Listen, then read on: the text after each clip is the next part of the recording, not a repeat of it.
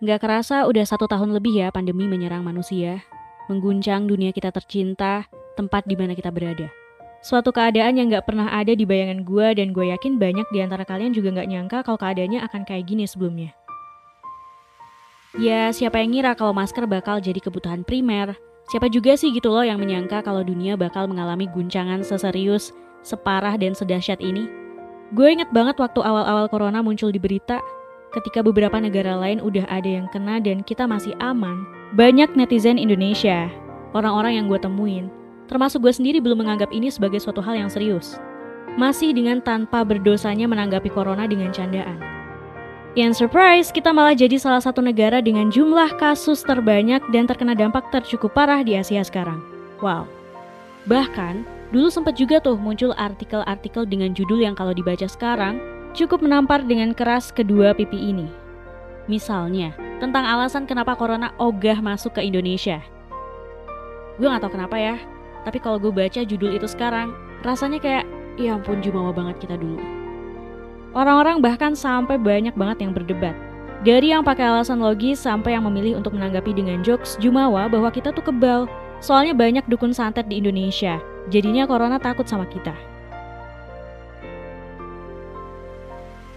Andai dulu kita tahu, kalau ternyata waktu itu bukan karena kita kebal, tapi memang karena belum dapat gilirannya aja. Tepatnya Maret 2020, kasus pertama muncul di Indonesia. Dari sinilah kepanikan-kepanikan itu mulai terasa. Pemerintah akhirnya ngeluarin kebijakan PSBB, sekolah dan kampus-kampus mulai ngerilis keputusan untuk belajar secara daring, termasuk kampus gue juga. Kalau nggak salah awalnya dari 16 Maret sampai 28 Maret 2020. Candaan-candaan yang tadinya bertebaran akhirnya hilang seketika.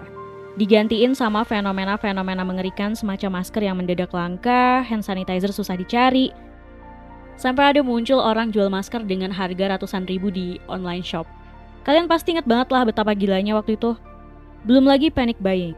Hampir tiap hari lihat hasil liputan di TV atau cuitan netizen soal rak-rak kebutuhan pokok di berbagai supermarket yang sampai ludes karena orang-orang mendadak pada ngeborong sebuah representasi dari ketakutan dan kekhawatiran masyarakat tentang kemungkinan bakal kehabisan stok.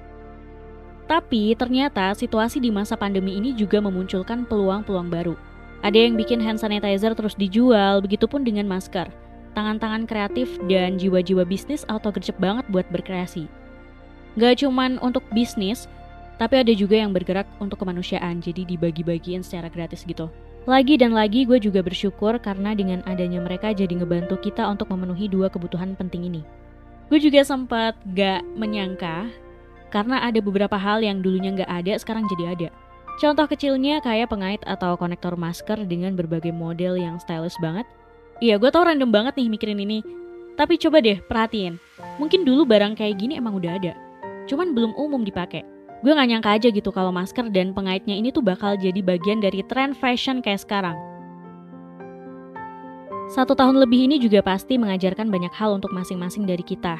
Di balik banyaknya rencana yang berantakan, sekolah dan kuliah harus online dan lain sebagainya, tetap ada hikmah yang bisa diambil.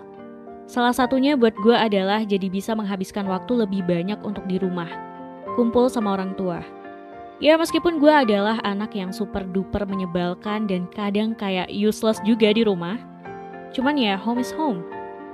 Karena gue menyadari bahwa semakin bertambahnya usia, maka kita akan semakin sering juga jauh dari rumah.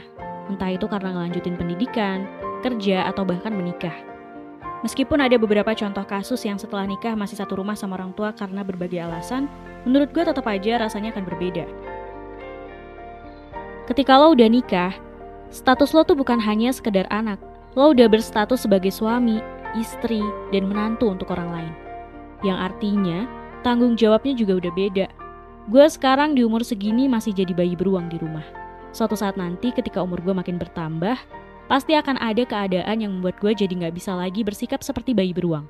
Itulah kenapa gue lebih suka menikmati waktu di rumah. Selagi masih bisa, kenapa gue harus buang-buang kesempatan? Yang namanya waktu gak akan pernah bisa diputar ulang. Mungkin gue bukan hadiah terbaik yang dikasih Tuhan ke orang tua gue. Mungkin gue juga bukan jawaban terbaik yang Tuhan kirim ke abang gue ketika dulu dia berdoa untuk bisa dikasih adik. Tapi gue bisa memastikan satu hal, bahwa gue sangat bersyukur punya mereka. Karena mereka adalah takdir terindah yang Tuhan pilihin buat gue. Ya, semoga Tuhan selalu menjaga orang-orang yang kita sayangi ya, memanjangkan umur mereka, menenteramkan hatinya, dan melancarkan segala urusan yang mereka punya. Dan untuk pandemi, gue tahu Profesor Dumbledore pernah bilang, happiness can be found even in the darkest of times. Cuman ya jangan kelamaan juga main-main di buminya. It's been more than enough to torture many of us with so much pain. It's time to go, and of course you have to go. Mari kita tetap berdoa, semoga Sang Pencipta segera menghilangkan pandemi dari dunia. Dan jangan lupa, stay safe juga. Selalu waspada, karena kita tahu daya tahan tubuh setiap manusia itu beda-beda. Terserah kalau memang ada yang nggak percaya COVID itu ada. Tapi seenggaknya, jangan bahayakan orang lain yang percaya bahwa COVID itu memang nyata. Gue Titik Tri Rahayu, sampai ketemu di lain waktu. Bye!